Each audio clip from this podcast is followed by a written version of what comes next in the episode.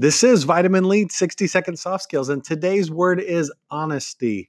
It's such an important trait to develop that you find a way to tell the truth honestly to your leader.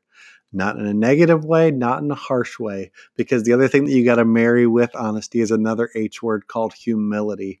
Because if you come humbly with honest feedback, and you do it in the right timing as you've learned your boss and your leader, uh, you will continue to grow as a leader and find favor with them as you share honestly but humbly. This is Vitamin Lead.